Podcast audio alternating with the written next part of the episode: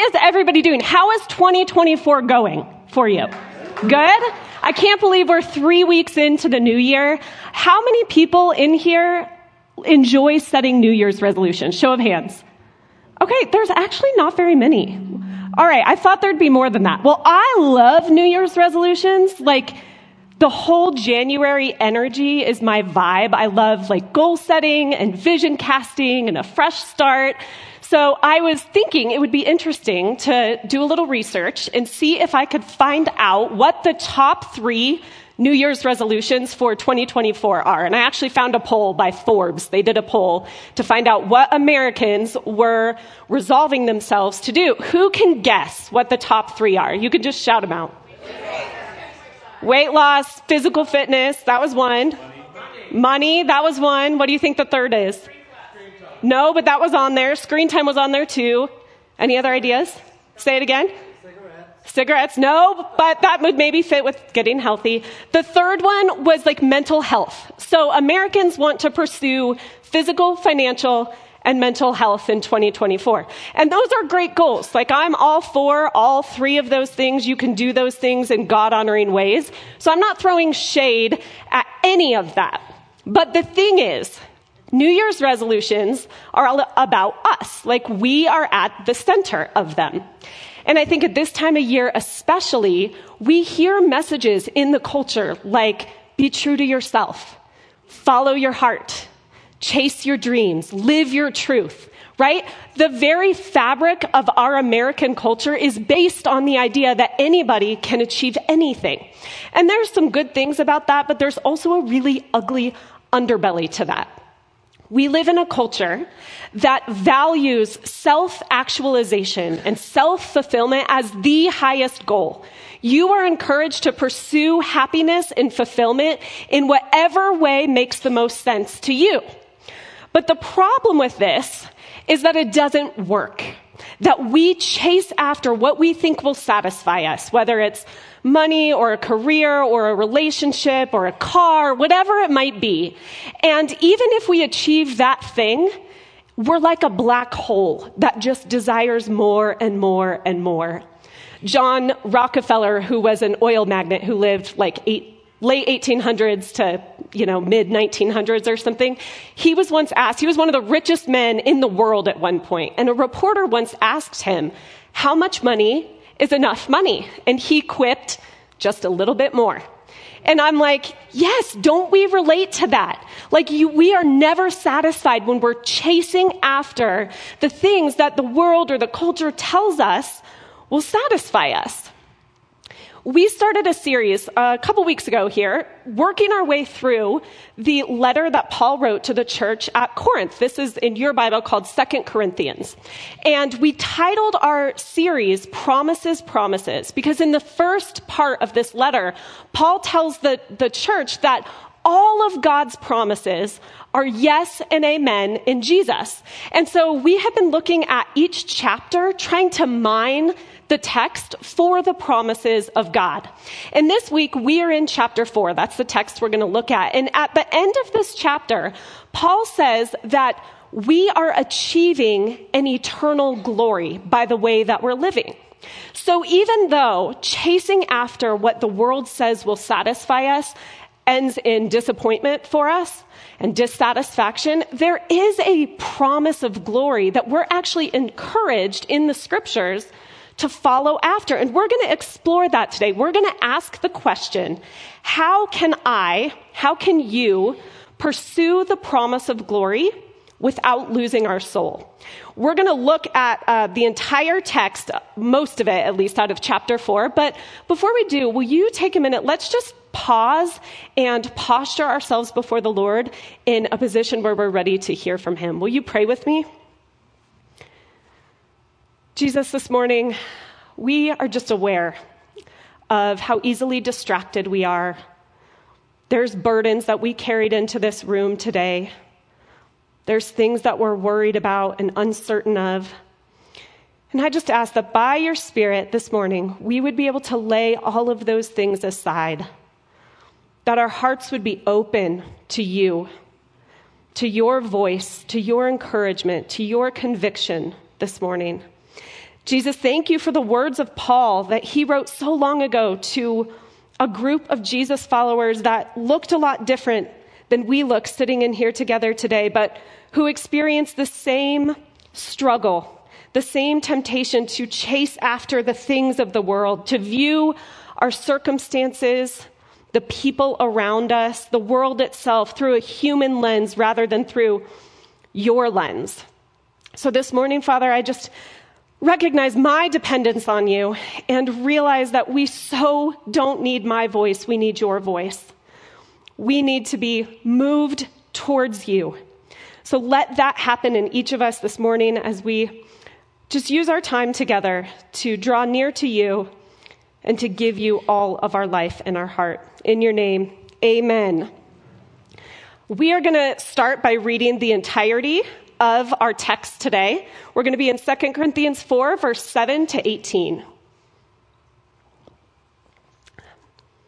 But we have this treasure in jars of clay to show that this all surpassing power is from God and not from us. The treasure in jars of clay that Paul's talking about in the first six verses, we find out it's the light of the gospel within each of us.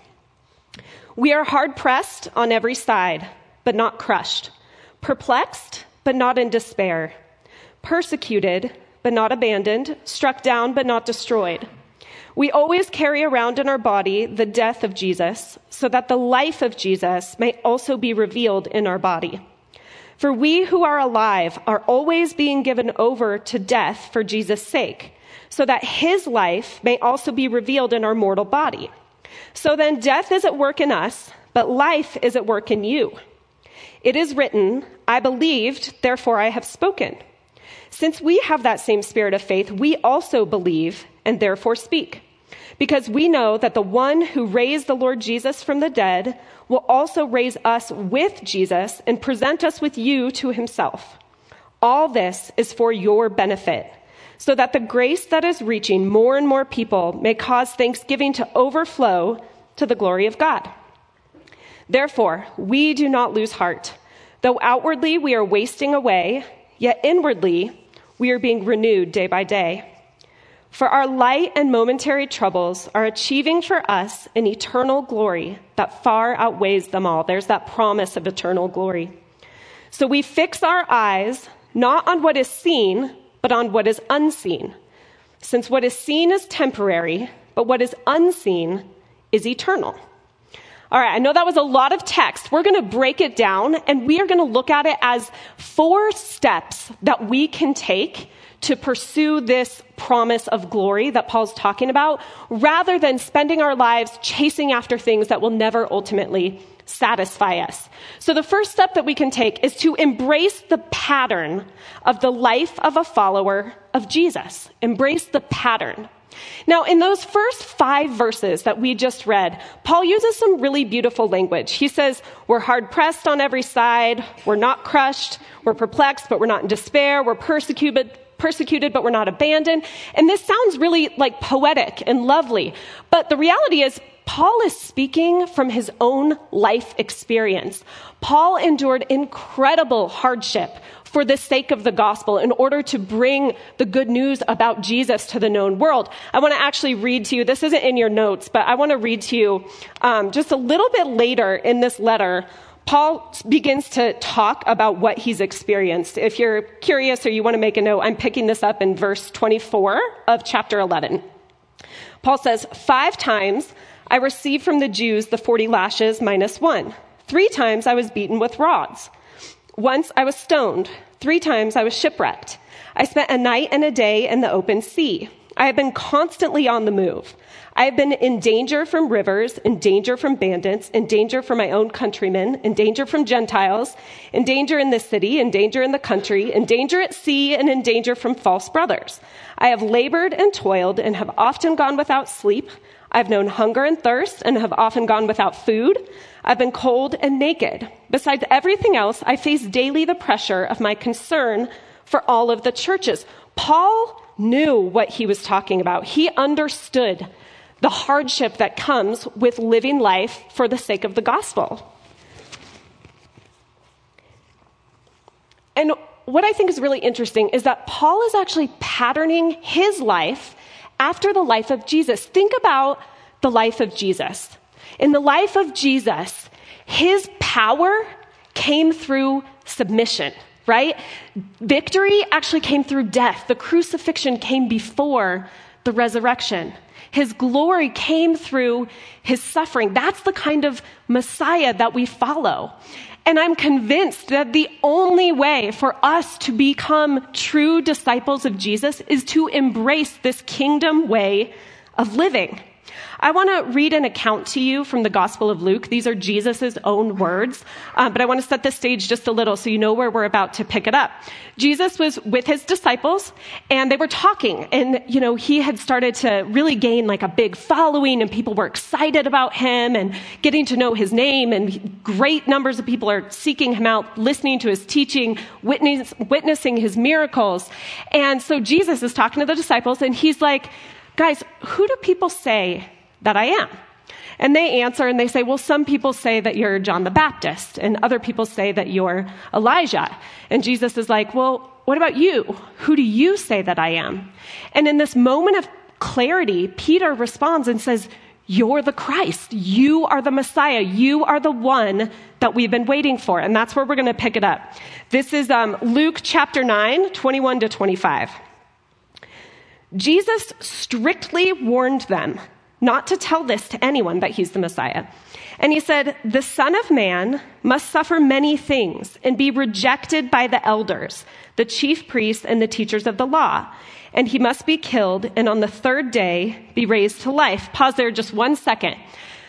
These words to the disciples' mind would have been so incredibly difficult to wrap their heads around because the Jewish people had been living under the oppression of Rome, where they were just being like taxed unbelievably. Their life was very difficult. Rome made life as a Jewish person very, very difficult.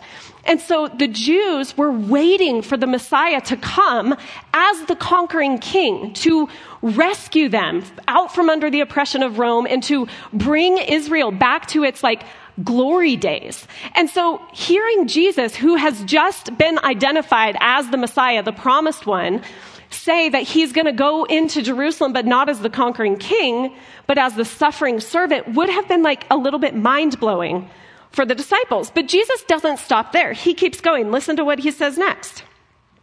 Then he said to them all, Whoever wants to be my disciple must deny themselves and take up their cross daily and follow me. For whoever wants to save their life will lose it. But whoever loses their life for me will save it. What good is it for someone to gain the whole world and yet lose or forfeit their very self? What I love about these verses is that Jesus is so upfront and honest.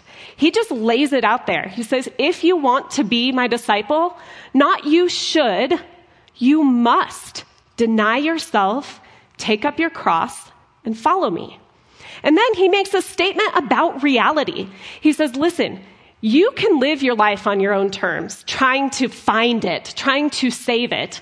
But what will happen is that you will lose it because Jesus knows that we cannot be satisfied by the false, empty promises of this world. But then the good news is he's like, but listen, if you embrace my way of living, if you lose your life for me, you will find it. It's just a statement about reality. I think so often, and I am talking to myself here more than anybody else in this room, so often we want the gifts of Jesus. We want to experience joy and peace and hope, but we are unwilling to embrace the way of Jesus. I want to be generous, but I also want to be rich. I want to be patient, but I don't want to wait. I want to walk by faith, but I want to know what's going to happen next. I hate living in the unknown. I want to live in community, but I don't want to deal with difficult people. And how many people know community is difficult? I'm glad to be not alone in this. All of these things. I want to see the gospel spread to the ends of the earth, but I don't really want to leave my house right? Like, this is the reality that I think we feel, the tension that we all experience. We want the gifts of Jesus, we want the life of Jesus, But sometimes we're unwilling to embrace the way of Jesus. Following Jesus will cost you, but you will gain everything. Everything. I was talking to my daughter Ashlyn this week. She's 14 years old. She's in eighth grade. And she's taking a family health and consumer sciences class at school. And it's an elective, so it's just a, a one semester class. So she's right at the beginning of this class. And earlier this week, the teacher asked the students to write down two names of students that they would like to work with, because they do a lot of group work in this class, and then two names of students that they didn't want to work with. And Ashlyn was telling me, like, Mom, I, I decided not to write any names down. Like, I'm just going to partner with whoever needs a partner. And so her and I, st- and, and she was saying, like, I'm a little bit nervous because I'm going to end up with the kids that nobody else wants to partner with, right? But that was an intentional decision that she made. And as I was talking to her about it, I was like, Ash, like, I've been studying this the past couple of weeks.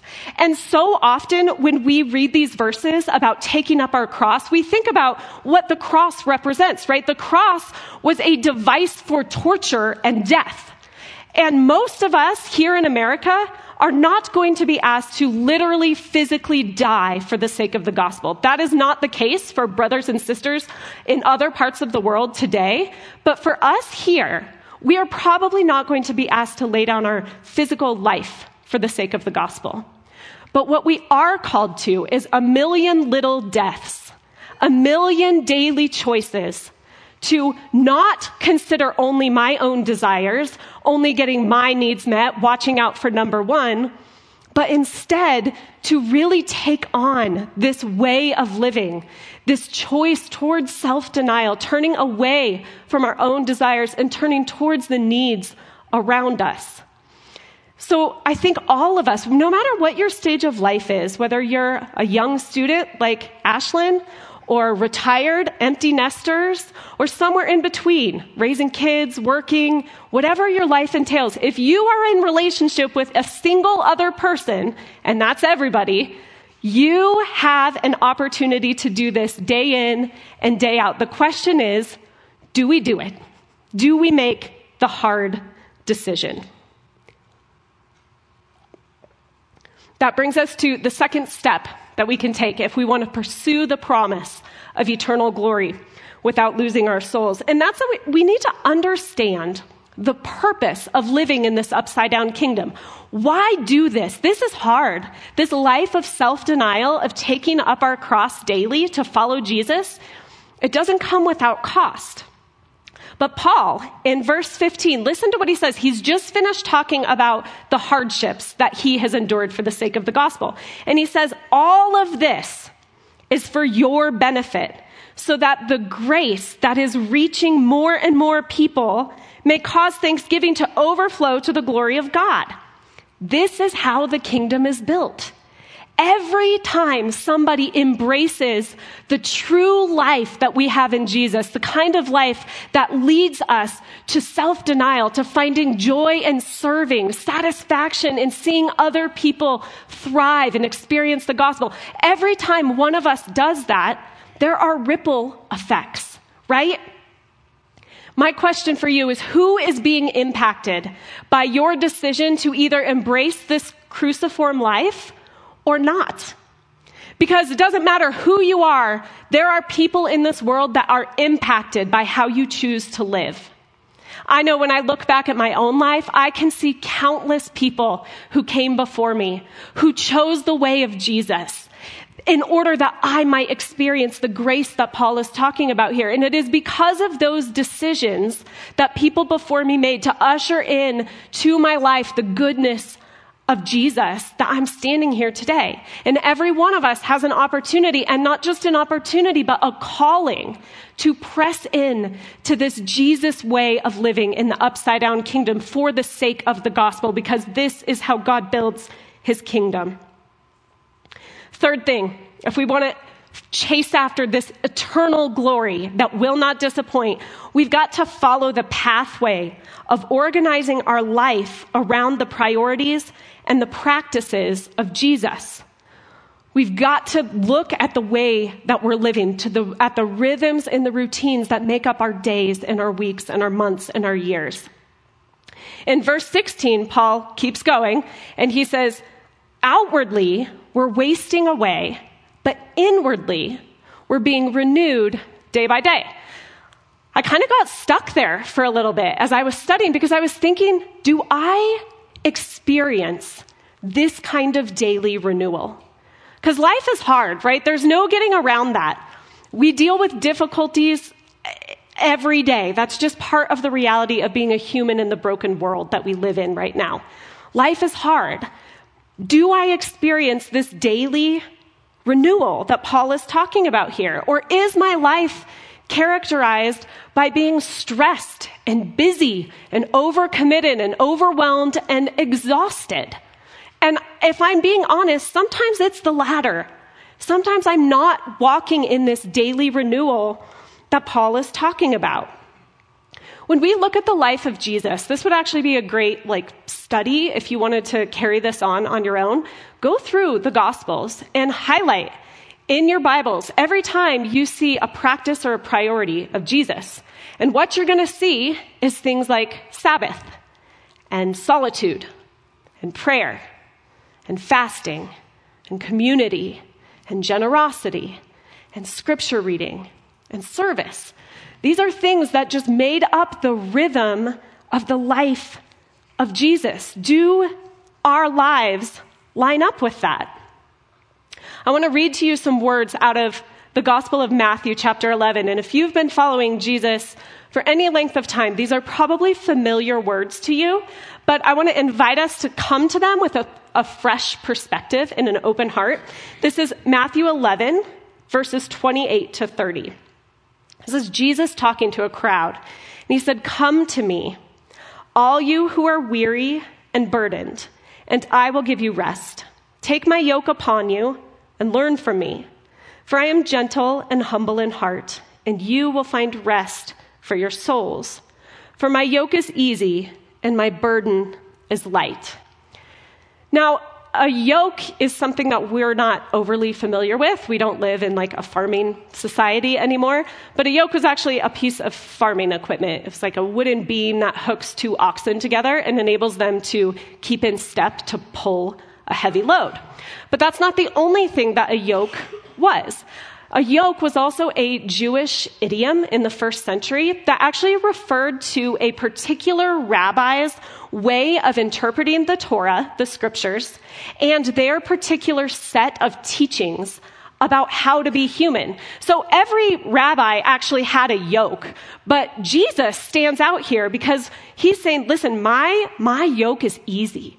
My burden is light. I will show you a new way to live that will actually enable you to live out of a place of rest rather than a place of just overwhelm, exhaustion, which I think is what most of us experience, at least some of the time. Not only was the yoke, you know, this Jewish idiom, but as we just mentioned, it was also an actual piece of equipment that you would use to work. Jesus is talking to tired people and saying, like, let me give you some work equipment. And there's, you know, a little bit of humor in that, I think. But I, I came across a commentary by a man named Frederick Bruner that I thought was just brilliant. This is a commentary on the book of Matthew. There's a couple volumes. This comes out of his first volume. And I actually just want to read you his words about this passage of scripture because I thought it was just so good. He says, A yoke is a work instrument. Thus, when Jesus offers a yoke, he offers what tired workers need least. They need a mattress or a vacation, not a yoke. That's funny, right? But Jesus realizes that the most restful gift he can give the tired is a new way to carry life, a fresh way to carry responsibilities. Realism sees that life is a succession of burdens that we cannot get away from. Thus, instead of offering escape, Jesus offers equipment. Jesus means that obedience to his yoke will develop in us a balance and a way of carrying life that will give us more rest than the way that we have been living. I think that's so beautiful. And I think what it, it invites us to do is to just ask the question Does my life line up with the practices and the priorities that I see Jesus centering his life around? And if the answer is no, maybe there's some changes that God's calling us to make. There's a, a, quote in the business world. I don't really know who to attribute it to because I've seen it lots of different places. But there's this saying that every system is perfectly designed to produce the exact result that it produces. Our temptation sometimes is to be like, oh, well, why am I getting this result? This is ridiculous. This shouldn't be. But every system, even if the result isn't what you wanted, the problem is with the system right? The result is just a, an outcome of whatever system is in place. So if you are living in a place right now where you're like, you know what, I'm not experiencing this daily renewal. I do feel overcommitted and overwhelmed and exhausted and stressed out. I think maybe the problem is the system. And I'm speaking to myself here. I have made a lot of changes over the last year, Joel and I together, in trying to just incorporate into our daily lives more of what we see in the gospel and less of what we see in the culture. I want to offer you just a few questions that have been helpful to us, not in any way as condemnation, but as an invitation to help you consider where you might want to make some changes. First question How do you begin and end your days? Are you late before you even get out of bed? Is the first thing that you do grab your phone and start scrolling? Or do you set aside a little bit of time in the mornings and in the evenings to be with Jesus, to reflect, to prepare your heart for a day that's going to have its share of trouble? But when you begin it with Jesus, things change. And this is really funny. You guys, I'm just going to be totally honest. This is so funny, but this is in my message. This has been in my message all week long.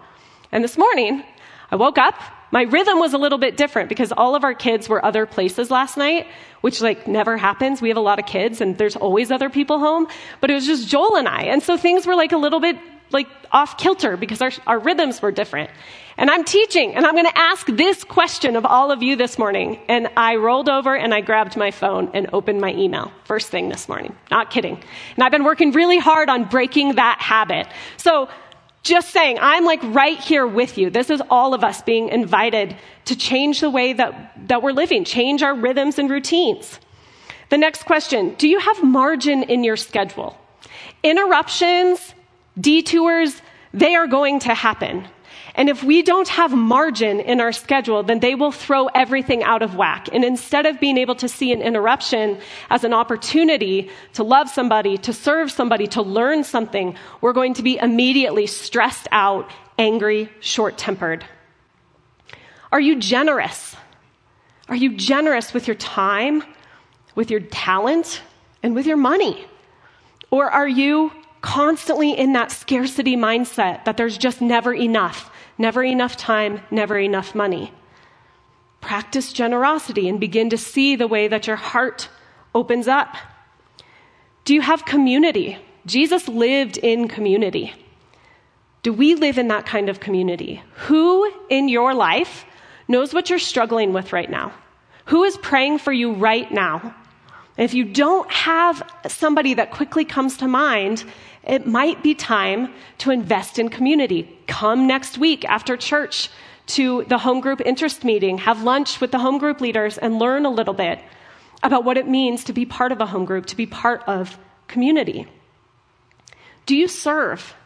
Is part of your weekly rhythm involve serving, whether here in the church or in the community, in your kids' classrooms, at a local soup kitchen?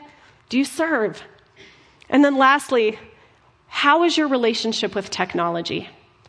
I'm pretty convinced that one of the biggest deterrents for us today in our culture to living this cruciform life, to really being a follower of Jesus, is we are so distracted. There is so much distraction in the world around us, and it's right at our fingertips. It's in our pocket all the time. This has been a big area for me over the last year of making some very intentional changes that have only been beneficial for my family, for myself, for the people that I am in relationship with in my real everyday life. So I just want to invite you to consider one or two of those. Think about it, talk about it over the week, pray about it, and just Ask the question Jesus, where are you calling me to something different? That brings me to the last point. The last step that we can take if we want to embrace this cruciform life, if we want to pursue the promise of eternal glory, we have to focus our perspective on what is eternal. In the very last verse in this chapter, Paul says, We fix our eyes not on what is seen, but on what is unseen. Since what is seen is temporary, but what is unseen is eternal. We are going to get distracted. We are going to start chasing after the things that are seen, the things that are temporary. We're going to give in to the lie that something other than Jesus will satisfy us. But what we do when we catch ourselves going down that path, that's what's really important here. When we, when we realize that our heart has started to chase after whatever the thing is that will not satisfy you, catch yourself, refocus, turn to Jesus, focus your eyes on what is eternal, what is unseen. I think there are a lot of people, especially in our Western culture today, who believe in Jesus. They believe the truth of the gospel. But Jesus said, I am not only the truth, but he's also the what? The way. I am the way. He is the way, not just the truth. Believing in Jesus is not the same as following Jesus, as becoming a disciple of Jesus, an apprentice to Jesus. I love John Mark Comer. He's a teacher that has helped me a lot in this pursuit of uh, chasing after the rhythms and routines of Jesus' life and trying to line my life up with that. And he says that becoming a disciple of Jesus is about three things being with Jesus, becoming like Jesus, and doing what Jesus did. That's way beyond just believing a set of theological truths. And Jesus, he offers us a, a, kind of life. He said in John 10 10 that he came to give us life and give us life in abundance. But it does not come through just believing the right set of teachings.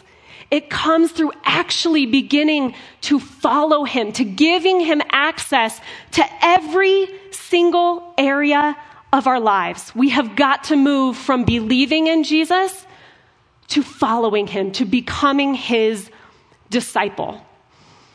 It's easy to think when you hear a message like this, well, not right now once I get through this busy season at work, once I pay off my student loans, once I have this baby, once I get that job, whatever it is, don't do that. Dallas Willard has such a great quote in one of his books. I can't remember which one, but he said, God only ever blesses people exactly where they're at.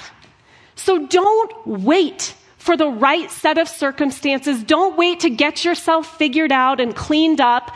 Come to Jesus today, just as you are, in the exact set of circumstances that you are in, and give him access to every area of your life. Allow him not just to be the truth, but to be the way. Embrace him as Savior in every area of your life. And if you're sitting in here today and you're like, I I've never followed Jesus this way. Maybe you believe the gospel. Maybe you're not even sure if you're there yet. Go ahead and put all your weight on Jesus. Just step out with the tiny little bit of faith you might have right now. He will not let you fall. You will not be disappointed. You will not be dissatisfied. We have all we need in Him. And what would happen if all of us stopped just believing and actually stepped into the life that God has given us and began to live in the way that He's called us to live, to deny ourselves for the sake of knowing Him and His Spirit and His truth and His love and His joy, because that is the only way to follow Jesus, is to deny ourselves, take up our cross, and follow Him. Start today. What I want to do, we're going to end going back into just a little time of worship. And take this time before you go out into the rest of your day and the rest of your week to take inventory with Jesus. I bet for some of you, as you've been listening today, there's some really specific things that you know Jesus is asking you to do. Maybe it's to stop one habit and start another. Maybe it's something that He's calling you to step out in faith to do. Whatever it is, take inventory of your life, of the practices and the priorities of your life. And then make a commitment to Jesus to just trust Him and follow Him into what might be a little bit uncomfortable. And then share it with somebody else who can pray for you and encourage you. Let's stand together and worship, and then we'll close in prayer before we go.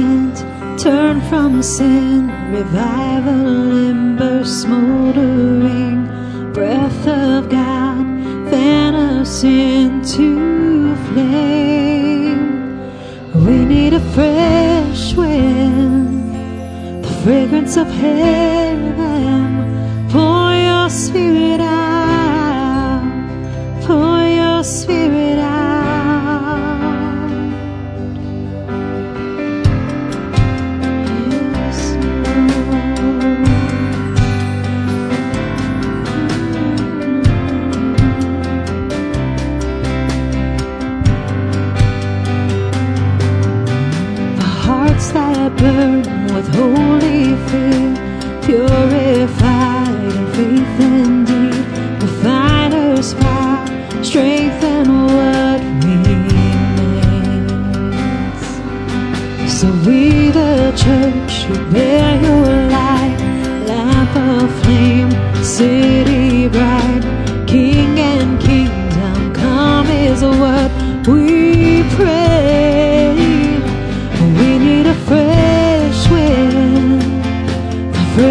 fragrance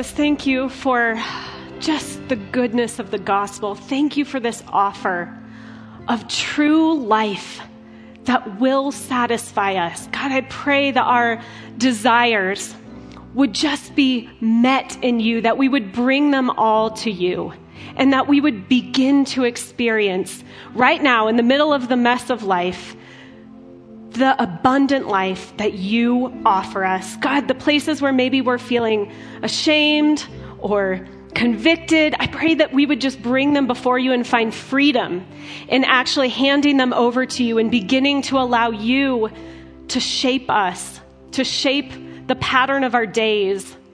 Because we know that our days are what make up our lives and the way that we spend them matters. Jesus, thank you that we get to know you, that we get to experience your love for us. Let us walk in that. Let us be formed by that identity and by nothing else. And let us just go from here today excited about seeking after you, about being your follower, being your disciple, and moving beyond just believing. We ask this all in your name. Amen.